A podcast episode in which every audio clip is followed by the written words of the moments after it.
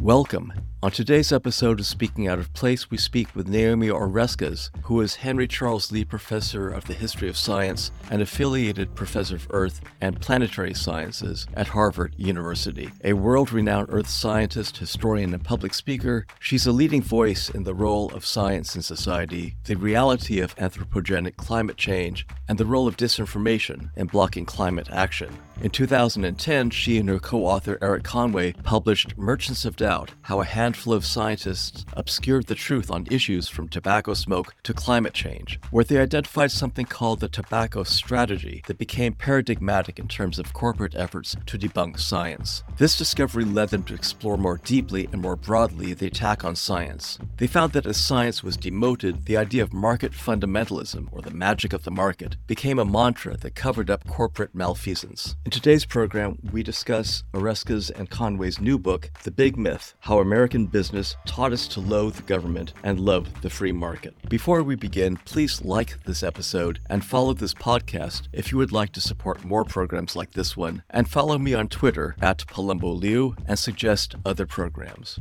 So, Naomi, thank you so much for being on the show. You published this book in 2010, Merchants of Doubt How a Handful of Scientists Obscured the Truth on Issues from Tobacco Smoke to Climate Change. Could you tell us a little bit about that book and then make the link to the big myth? How did the tobacco strategy pull you into this much bigger project? Well, everything I've done that turned out to be important was sort of an accident. So I'm a geologist and a historian of science by training. And in the early 2000s, I was working on a big book on the history of oceanography. And I came across the work that oceanographers had done back in the 1950s, pointing out that burning fossil fuels produced carbon dioxide, which had the potential to change the climate of the planet in very dramatic ways. And as I dug into this literature, I realized that the scientific understanding of climate change was pretty robust, pretty long standing, and that there really was no significant debate in the scientific mm. community that man made climate change was real, that it was underway, and that it was serious. So this was in the year 2003. And I did a little study just to sort of satisfy myself that my own read of the situation was correct. And I ended up publishing that in 2004 as my paper, The Scientific Consensus on Climate Change. That was the first paper to document in a peer reviewed journal that there was a consensus among experts about this problem. And this was at a time when the media was presenting the issue as this great debate. And George W. Bush had said, we didn't really know. Dick Cheney had given a big interview where he said, well, there might be some climate change, but, you know, we don't really know what's causing it. So I published this paper really as a sort of fact check on my own understanding of the mm. status of the debate. And when that paper came out, I started getting attacked, threatening phone calls, weird emails from people in strange places. And then some folks filed a complaint against me with the University of California. So I call this my Alice through the looking glass moment. I went into a parallel universe from academic life where we care about facts and evidence and we support our claims with information and data and we go to archives and all those good things that we do as academic historians into a world of fact denial. Now, today we all know that that's the world we live in, but in 2004, this was very shocking. And I didn't know who these people were, and I didn't know why they were attacking me, but it was a little scary. I mean, it was a difficult time in my life because I also didn't know if my university would back me up. So I started talking to some colleagues about what was happening. And one of them said to me, You need to speak to Ben Santer, the scientist whose story begins the book of Merchants of Doubt. He's one of the key scientists who did the scientific work back in the 1990s, proving that the observed warming could not be explained by natural variability. And he had this very sad and troubling story of having been attacked for that work. And it was very similar to what was happening to me. And it was the same people that attacked him in the 90s were now attacking me in the early 2000s. And so I started digging, talking to a bunch of other colleagues, discovered that Erik Conway had found the same story about scientists who had worked on the ozone hole. And then Erik and I started working together, and hmm. that's what ended up becoming the book Merchants of Doubt. So you began to understand that there was not just a couple of kooks out there, but almost a consortium of people with different kinds of grievances. And so it exposes you and creates all these contradictions, not only in research, but classrooms. So, how did you get from the Merchants of Doubt to this much larger project that takes on not just people denying science, but putting in place this mystification of the markets? The central question of Merchants of Doubt was why would intelligent, educated people reject climate science? Because the key protagonists in the story were themselves famous, prestigious, really important scientists. One of the people we studied, Frederick Seitz, had been president of the Rockefeller University, America's most prestigious research university, and a president of the National Academy of Sciences. So it wasn't remotely plausible that they didn't understand the science. And it didn't seem likely to us that they were doing it for money for a variety of reasons, but most importantly, empirically, we found very little evidence in the archives lives of financial motivation. I mean, some of mm. them did get some money for what they did, but it really didn't seem to be the driving force. But what we did find in the archives, in their papers, in their letters, in their publications, was a commitment to market fundamentalism. This idea that government regulation of the marketplace threatens freedom, threatens liberty, threatens democracy, and therefore it's really important to stand up against what they called government encroachment. Mm. And so they saw climate change along with other environmental environmental issues like acid rain and the ozone hole, and also public health issues like tobacco control as a form of government encroachment. Now, up to a point, you could say, well, okay, it's fair enough to say you should set the bar high. And in some of their arguments, they do say, look, we want a really high bar for this because you're asking us to do something pretty big. Up to a point, that was legitimate, but like a lot of ideological arguments, it starts with something that's, you know, okay, fair enough. And then it becomes, as I like to say, the ideology turns into pathology. It became a kind of pathological denial of scientific evidence, scientific facts, even work that people in their own institutions had done, their own colleagues, and in some cases, people they had hired. Yeah. So, one of the ironies of this story is that Jim Hansen was hired at the Goddard Institute for Space Studies by Robert Jastrow, one of the merchants of doubt. Another merchant of doubt, Bill Nierenberg, built the climate research group at University mm-hmm. of California, San Diego. So it was a kind of pathology where they became so persuaded of their own righteousness yeah. that they were willing to deny and disparage scientific evidence, even attack their own colleagues. I mean, these same people, as I just said, attacked the scientists who won the Nobel Prize for the work on the ozone hole. So it really becomes kind of pathological. Yeah. And this pathology is fueled, as you say, by this mythification, but also kind of mystification. It becomes so atmospheric that you can't touch it or feel it. And I always like to say, being here at Stanford, we not only drink the Kool Aid, but we manufacture it.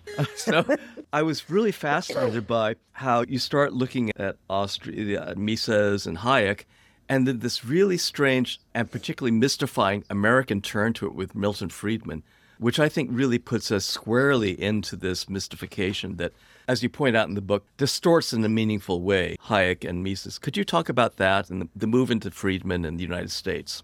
So the book Merchants of Doubt ends with us saying this is motivated by market fundamentalism. And it comes out of these individuals' own experience in the Cold War that they believed that they were fighting to contain communism and they had played a historically important role in the defense of freedom as they understood it. So when we finished that book, we were left with the obvious next question well, where did market fundamentalism come from? And why would someone believe that when there was so much obvious historical evidence to refute that proposition? And so we started digging, and the deeper we dug, the further we went, and we found this really big, complicated story. As you said, I think the word consortium is a good word. Mm-hmm. It's not a conspiracy, although at times it takes on mm-hmm. conspiratorial elements but it's a kind of network or consortium of people who are working over a very long period of time, going back to the early 20th century, to build an ideology that basically says we should trust the marketplace, that markets are not merely an efficient way of developing and delivering goods and services, but that they're actually playing a crucial role in protecting political freedom, protecting political democracy. And they build that story in order to persuade people that government regulation of the marketplace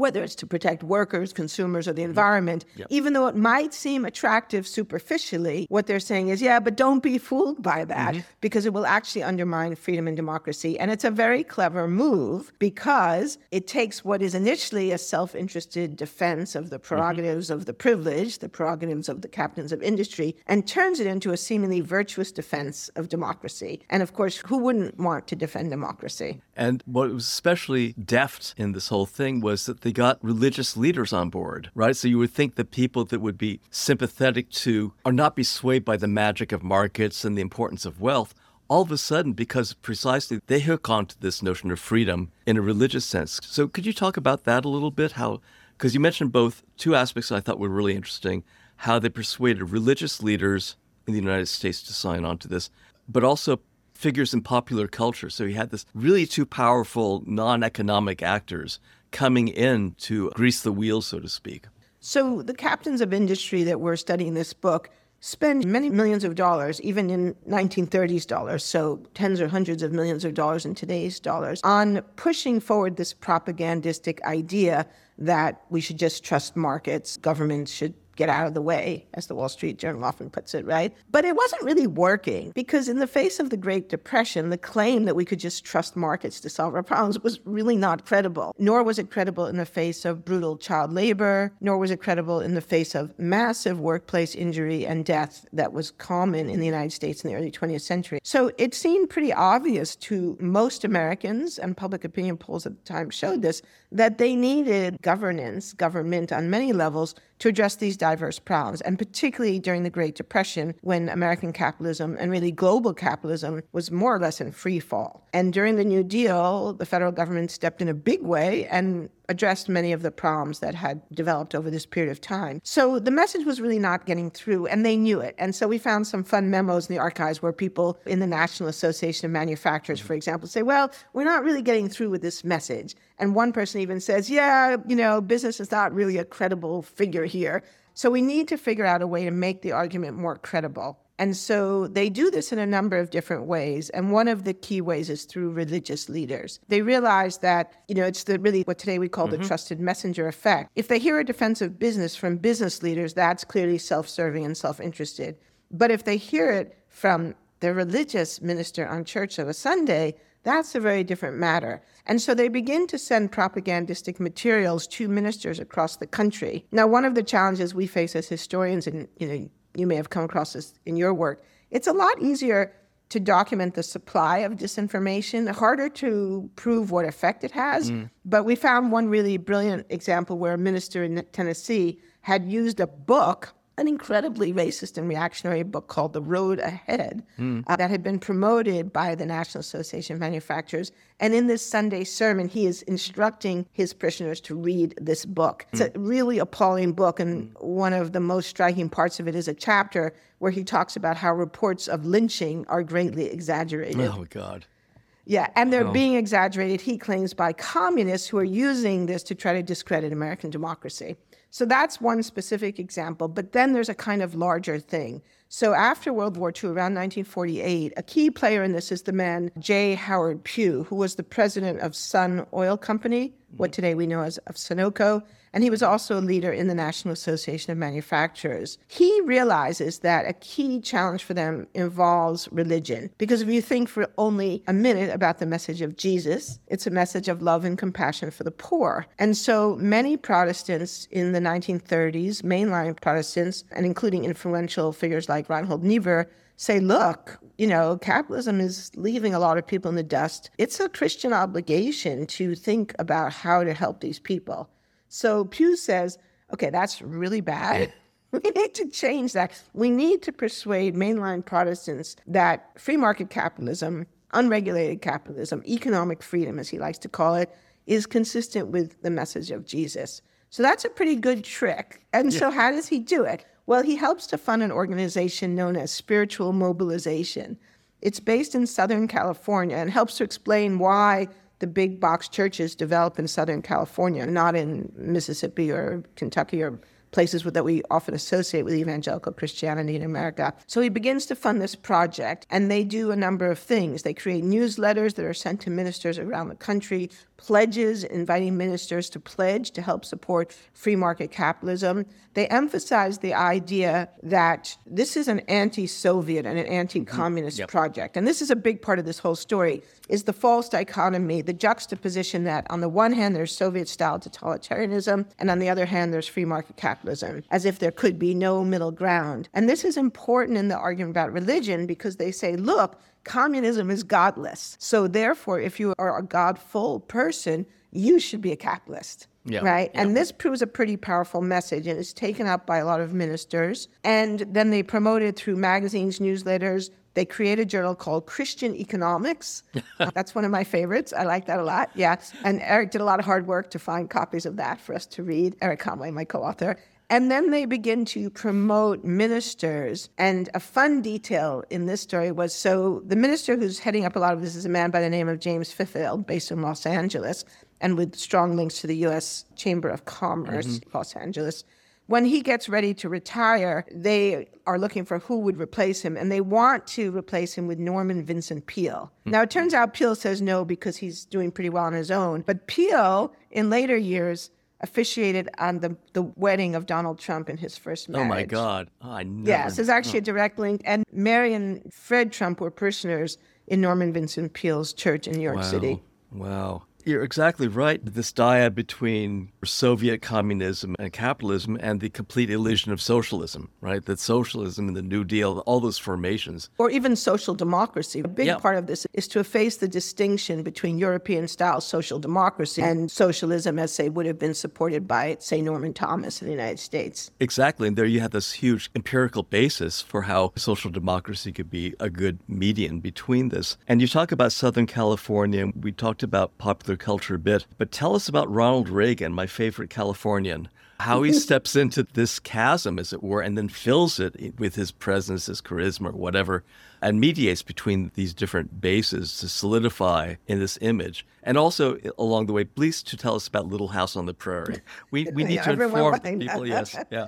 I would have thought your favorite Californian was John Wayne, but you know, family resemblance mm. with Ronald Reagan. Yeah, yeah. So we've just been talking about religion, and the another really important area in which this propagandistic message is promoted is in popular culture, and a key part of that involves Hollywood because what's more popular in America than Hollywood? So already in the late 1940s, people associated with NAM and the Chamber of Commerce begin to bring pressure to bear on Hollywood to alter the message. So in the 1930s and even going back into the 20s, there were many Hollywood films that criticized American capitalism, often screwball comedies that presented mm-hmm. rich people as corrupt and, you know, rich women as ditzy. And one of the most successful films of that era is, of course, John Steinbeck's Grapes of Wrath. In 1946, Eric Johnston, the former president of the U.S. Chamber of Commerce, became president of the Motion Picture Association of America. In a talk to screenwriters, he said, We'll have no more grapes of wrath. We'll have no more tobacco roads. We'll have no more films that deal with the seamy side of American life. We'll have no more films that treat the banker as villain. And he begins to develop a set of policies to encourage Hollywood to make films celebrating the successes of free market capitalism, individual effort. You don't need the government to help you. And there's a number of interesting pieces in this story. One of them involves the libertarian screenwriter Ayn Rand, who's been super influential in American culture. So she's writing books that are then mm-hmm. made into movies that are so extreme that even other right wing people criticize yeah, her. Yeah. Basically, I mean, she's a kind of crypto anarchist, right? Mm-hmm, Her mm-hmm. view is basically that you just let everyone do their own individual thing and the most intelligent, the most powerful, the most fit. I mean, mm-hmm. it's a mm-hmm. very Darwinian yeah. view of the world will survive. So she's making these libertarian films in Hollywood promoting individual freedom. Yet at the same time, she is writing censorship codes. Another key figure in this, of course, is Ronald Reagan. Most Americans know that before he was president, Reagan was an actor, but what they don't know is how he made that transition. And it turns out that story, which is ignored by most of his biographers, is a really telling one. So in the late 40s, Ronald Reagan was a Democrat. He was the president of a union, the Screen Actors Guild. Mm-hmm. But by the late 50s, he's now a Republican and he's a highly anti union, anti government Republican. So, how does that transformation take place? Well, a big part of the story involves the work he did at General Electric Corporation in the late 50s. Reagan is hired by General Electric to become a kind of public face of GE. And he does that in two ways. He becomes the host of a popular television series called General Electric Theater. It was one of the three most popular television shows in America in the late 50s, and each week it featured a didactic story of people succeeding by dint of their own effort, mm-hmm. standing on their own two feet, rolling up their sleeves, boys become men yeah. by not depending on other people to help them, but by figuring things out for themselves. Now, the program was well produced. It often featured well known actors. Mm-hmm. Harry Belafonte appears in one episode. And through this television show, Ronald Reagan became incredibly well known. He starts to develop this persona beamed into tens of millions of American homes every week. He becomes very famous. So that's half his job, but the other half is that he represents GE to communities across America. They send him out to make speeches, to appear in factories, to meet with GE managers and workers, to give talks in schools and meet with teachers, to do the dinner circuit at Rotary clubs, mm. Lions clubs, promoting the GE message. And what is that message? Well, it's the message that government just gets in the way. We don't need government. Government is not the solution to our problems. Government is the problem. And so the ideology, the messaging that we know, that we mm-hmm. associate with Ronald Reagan, was actually developed during this time that he was at GE. So by the time he leaves, he has developed what becomes known as the speech. It's the speech he uses to endorse mm-hmm. Barry Goldwater for president. It's the speech he uses when he runs for governor of California. And he also comes out of GE with one other key thing powerful and wealthy corporate yep. backers who then finance his campaign for governor of California. Yeah, it's interesting that, you know, he succeeded where Goldwater failed. I mean, Goldwater is an anti charismatic exactly. extremist, so to speak, and ran, of course, horrible movies but right. as you say, Reagan has this locked up. He has a presence, he has the voice, he seems aw shucks, you know, all the tilts of the head and things like that. So he has it down. He becomes so powerful, and the message goes down like molasses. And again, and it also has a kind of credibility because you know Reagan was famous for factoids and these anecdotes that no one really ever exactly. knew if they were true. And part of the reason it has credibility is because when he goes on the, the lecture circuit for GE, he meets all these people. So he's able to say, well, when I was in Detroit, I met a factory worker who said X. Mm. And we don't know if it's true yeah, or not. Exactly. It's probably pretty likely that a lot of it is invented, mm-hmm. but it has a certain kind of credibility because he has, in fact, met all these people. And I really encourage people to read the book. It's a big, thick one, and filled with nuggets. But as you point out, when we even today see these advertisements from Exxon, it's all this carbon capture and planting trees and this honeyed music and these nice looking people holding little trees in their hands and everything will be fine. So there is a continuum, and yet the message is all the same. The government always interferes there's no discussion about how much reliance corporations have on governments to swing well, things their too, way. Of course. Oh, we didn't talk about Little House on the Prairie. Yeah, Let please do. a few words yeah. about that. Oh, right? Oh, as, so as other... many words as you want, Naomi. This is great. yeah. So, the other really astonishing part of the story is the history of the Little House on the Prairie series. So, this is a book series that millions of American children read growing up, a beloved series, one of the best selling children's book series in history. Were marketed as the true life story of Laura Ingalls Wilder growing up on the American frontier. I certainly read them as a child thinking that they were true stories, but they weren't. And they weren't actually even written by Laura Ingalls Wilder. And here we're drawing a lot on the work of Caroline Fraser and Christine Woodside I want to call out those mm-hmm. sources. Mm-hmm. It turned out that Laura Ingalls Wilder did want to write about her life, but she would just make sort of rough notes on a little pad of paper mm-hmm. and give them to her daughter, Rose Wilder Lane. Rose Wilder Lane was one of the most influential and one of the most strident libertarian voices of this time, along with Ayn Rand and also Isabel Burns. They've been referred to as the three furies of libertarianism oh, and referred to that by people who like them. So Rose Wilder Lane had written an extreme crypto anarchist book called Discovery of Freedom, and through this work had become friends with J. Howard Pew, was a correspondent of Herbert Hoover. She's hmm. very mm. connected in mm-hmm. very powerful, very influential right-wing libertarian circles in the 1930s. So then she begins to craft her mother's stories, but not into the true life stories of what really happened, which in reality were, was actually stories of extreme hardship, mm. repeated failure, and the whole thing made possible by the federal government through the Homestead Act. Instead, she crafts them into libertarian parables of individual self sufficiency. Mm. And so these stories are marketed and sold to the American people as the true stories of the Ingalls Wilder family, but they're not true at all. And of course, in later years, they get made into a television series starring the dishy Michael Landon. Millions and millions of people read or hear these stories and don't really realize that these are actually part of a larger propaganda effort that is directly linked back to men like Herbert Hoover mm-hmm. and Howard Pew. Yeah.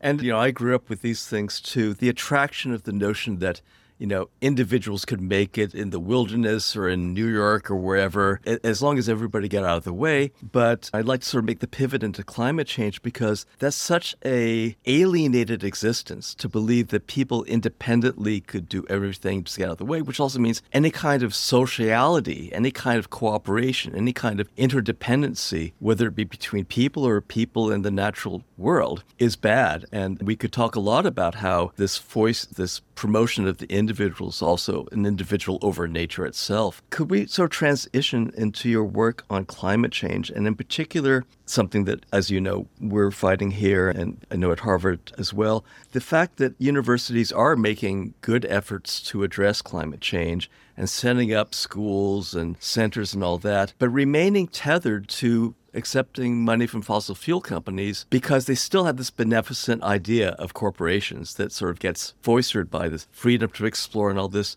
Could you tell us a little bit about your own experiences trying to build programs and also to bring administrators into the loop about how fossil fuel money is not benign, it's not neutral, it's not just a check, but there are all sorts of strings attached. Talk a little bit about this and especially how often enough universities say, well, we don't want to impinge upon the academic freedom of our researchers? Well, thanks for asking. This is obviously a very complex, layered subject, and it connects to my other work, as you said, on climate change, and also my most recent book before The Big Myth, which is Science on a Mission, which looked explicitly at the question of how funding sources structure academic and intellectual investigations and how that structure can actually determine what we learn and what we don't learn about the natural world and even how we conceptualize the natural world. Yep. So part of the power of that book, I think, is that after 17 years of research, I had some pretty strong cases where you could clearly see yep. how certain research questions were set aside, where others were privileged. And ultimately, I argue in the book, not just the facts of what we learned about the ocean, but even the way scientists viewed the ocean. So, my favorite nugget in that book was a very important scientist who led decades of Navy funded research on the ocean, in which he said, Yeah, we thought of the ocean as a medium in which men and machines would travel, and the machines, including intercontinental ballistic missiles. We didn't think of it as an abode of life.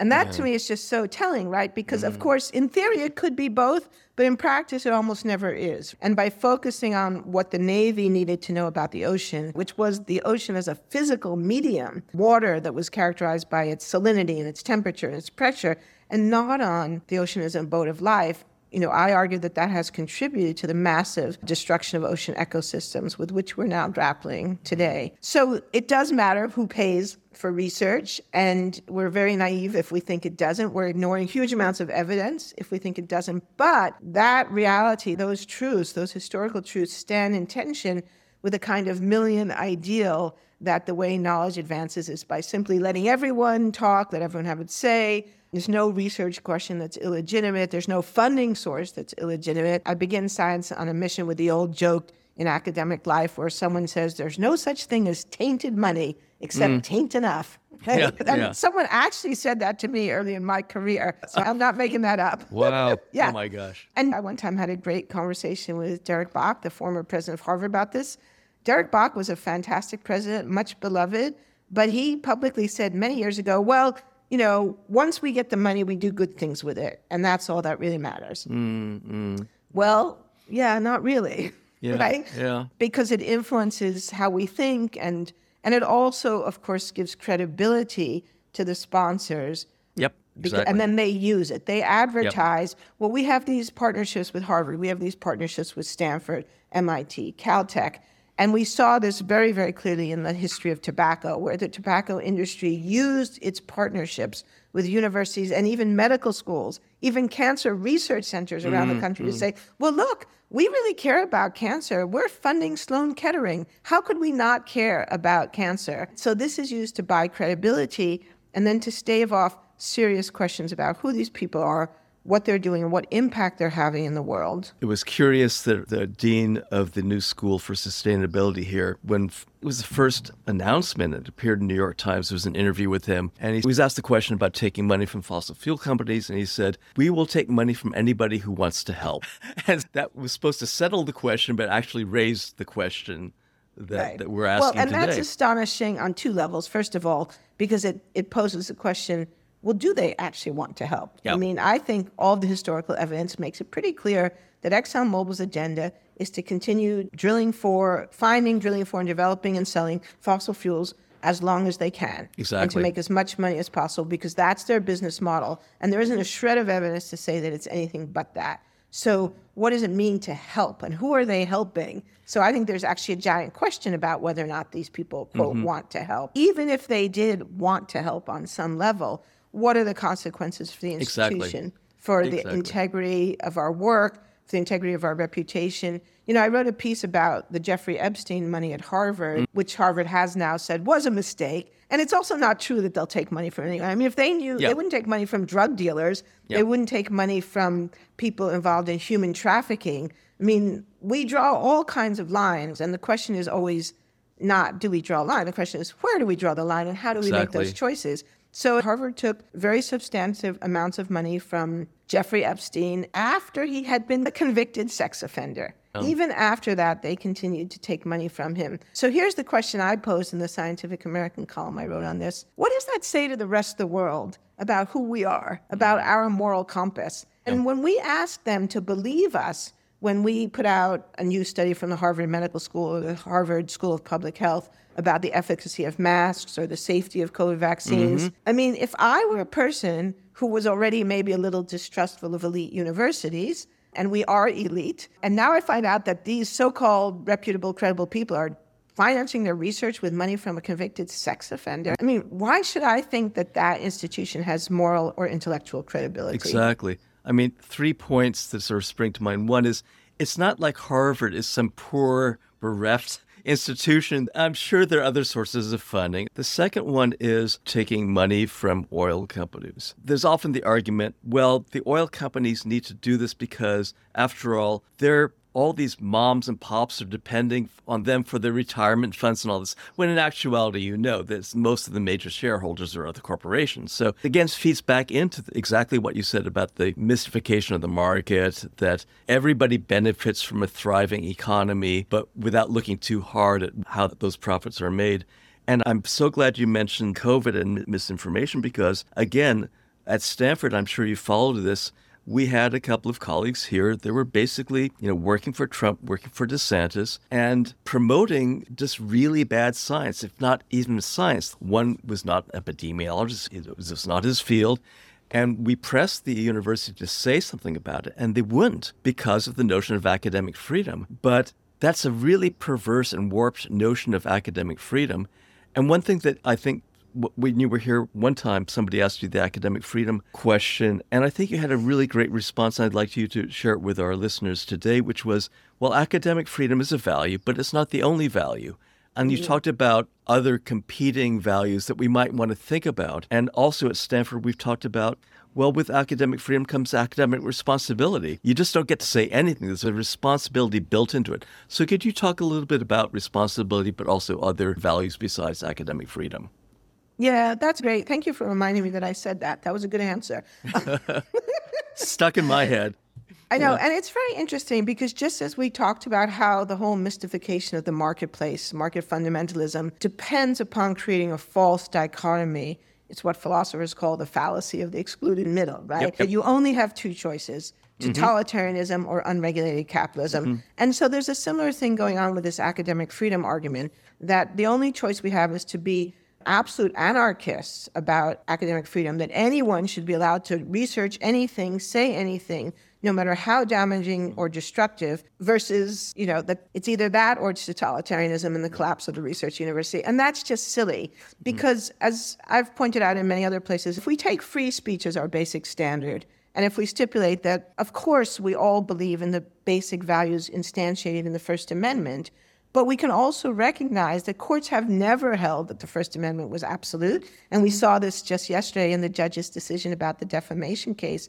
The First Amendment does not protect defamation.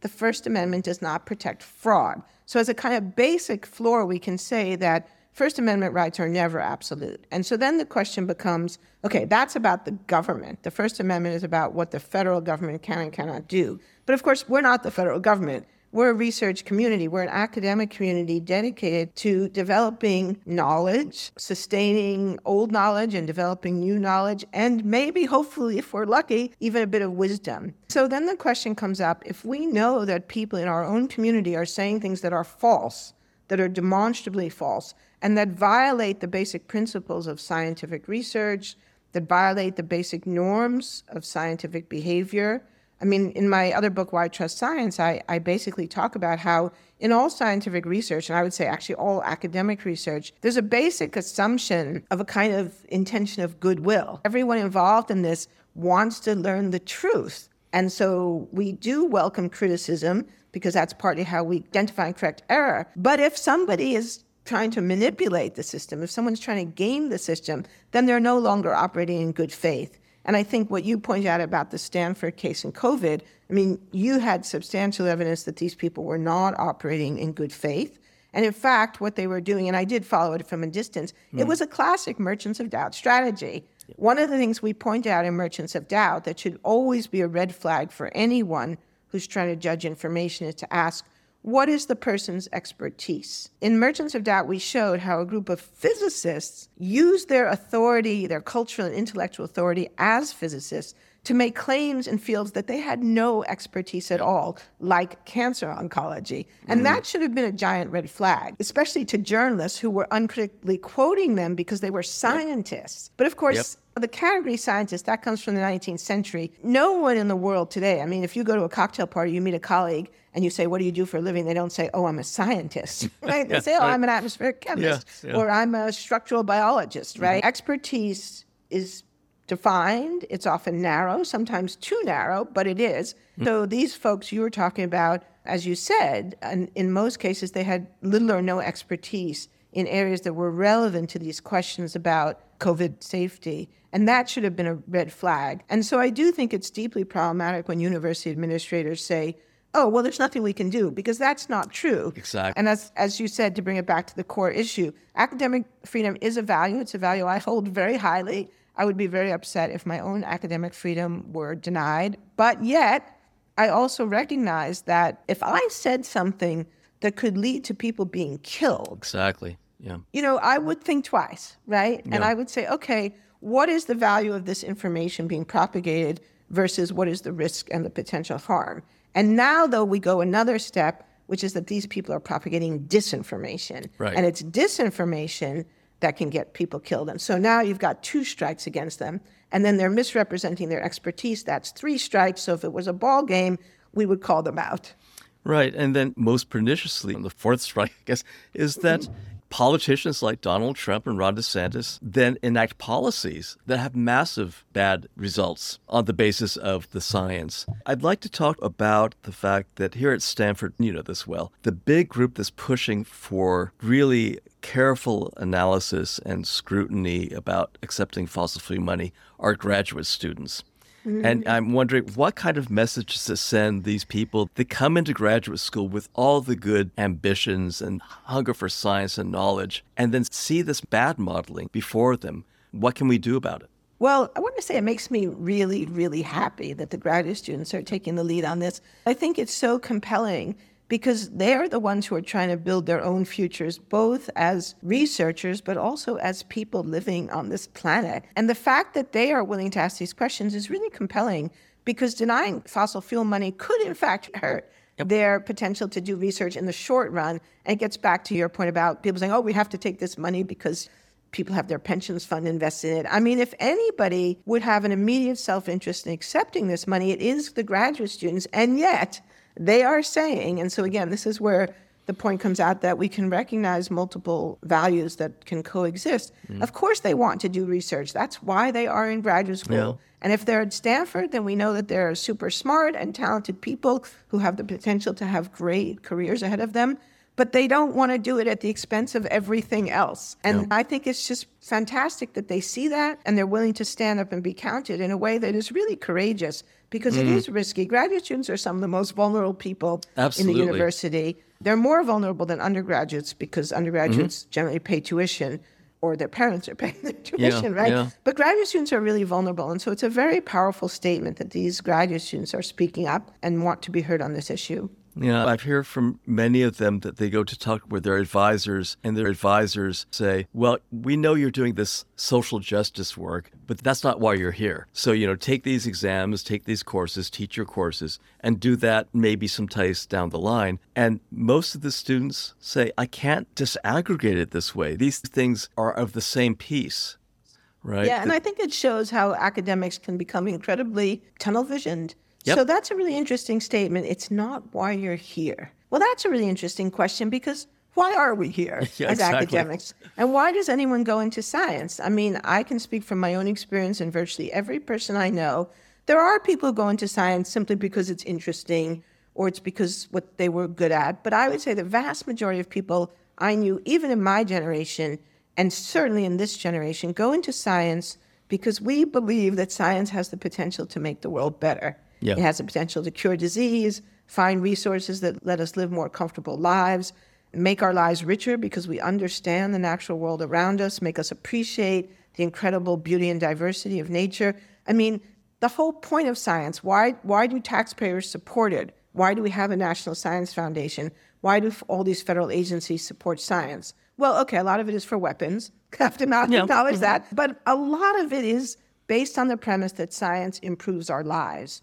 And so, if that's why we're here, then these questions are actually essential to the hmm. larger project of doing science. And any professor, any advisor who says that's not why you're here, I have to say, I feel like they're missing, kind of missing the bigger point. Exactly.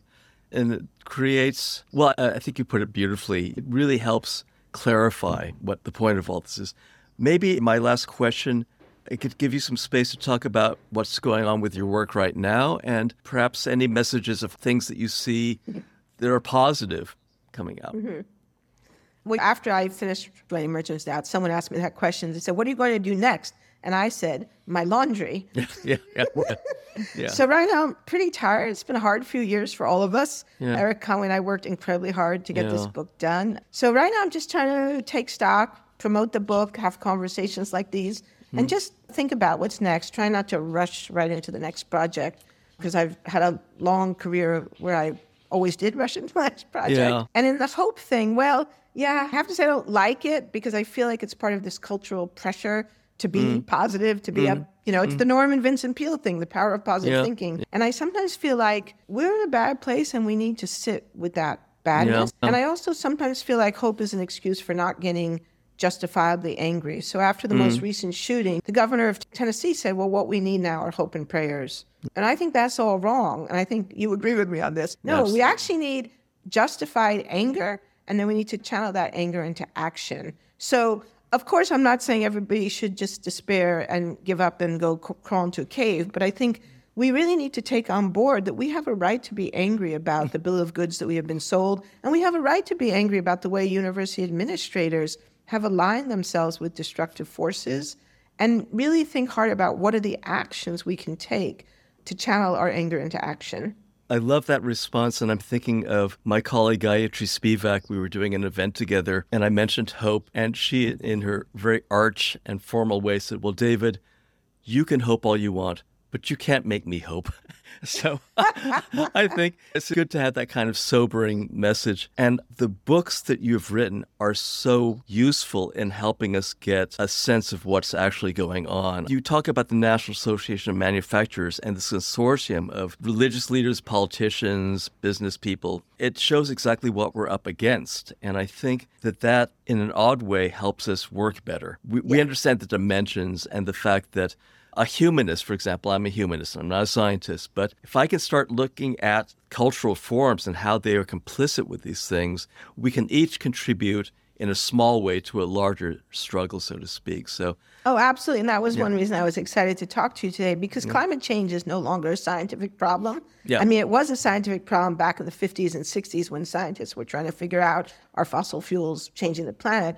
But we know that they are now. And mm-hmm. now it's really a cultural problem about how do we make the cultural change to get us to a place where our economic systems serve us and don't destroy us. well, thank you so much again for being on the show and for this amazing book. As I said, folks in the audience, you have to get it and read it. Take your time because you approach this problem from so many different angles and with wonderful stories, some of them hilarious and others hilariously bad. But I wish you the best with the laundry and everything else that, that helps you breathe deeply and reemerge refreshed to do whatever you're going to do next. And I look forward to meeting you finally face to face in a few weeks. Likewise, yeah, me too. And by the way, I want to say I did read your book and I loved it. I love the whole concept that you have about speaking out of place because I feel like that's what the administrators of Harvard have always said to the students oh, you know, don't worry your pretty little heads about this. Just get back to work, get your degrees. You know, you can take care of this when you're older. And it Yep. really is about people finding their voices and not being shut down. So I really appreciate